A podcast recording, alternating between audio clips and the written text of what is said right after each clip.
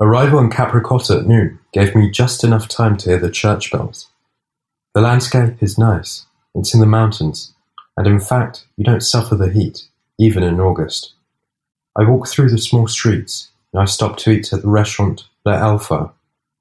I taste soup of wild chicory, potatoes, and lentils of Capracotta. The pezzata, which is the typical dish of transhumance, based on sheep meat. Very good. It seems that every year there is the Feast of the Pezzata. This year, for safety reasons of course, it has been cancelled.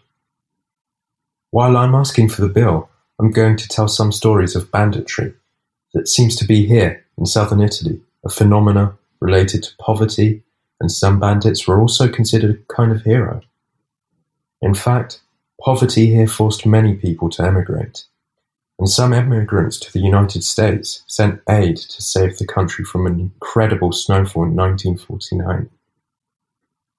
Now, it is the case to go for a walk to digest better.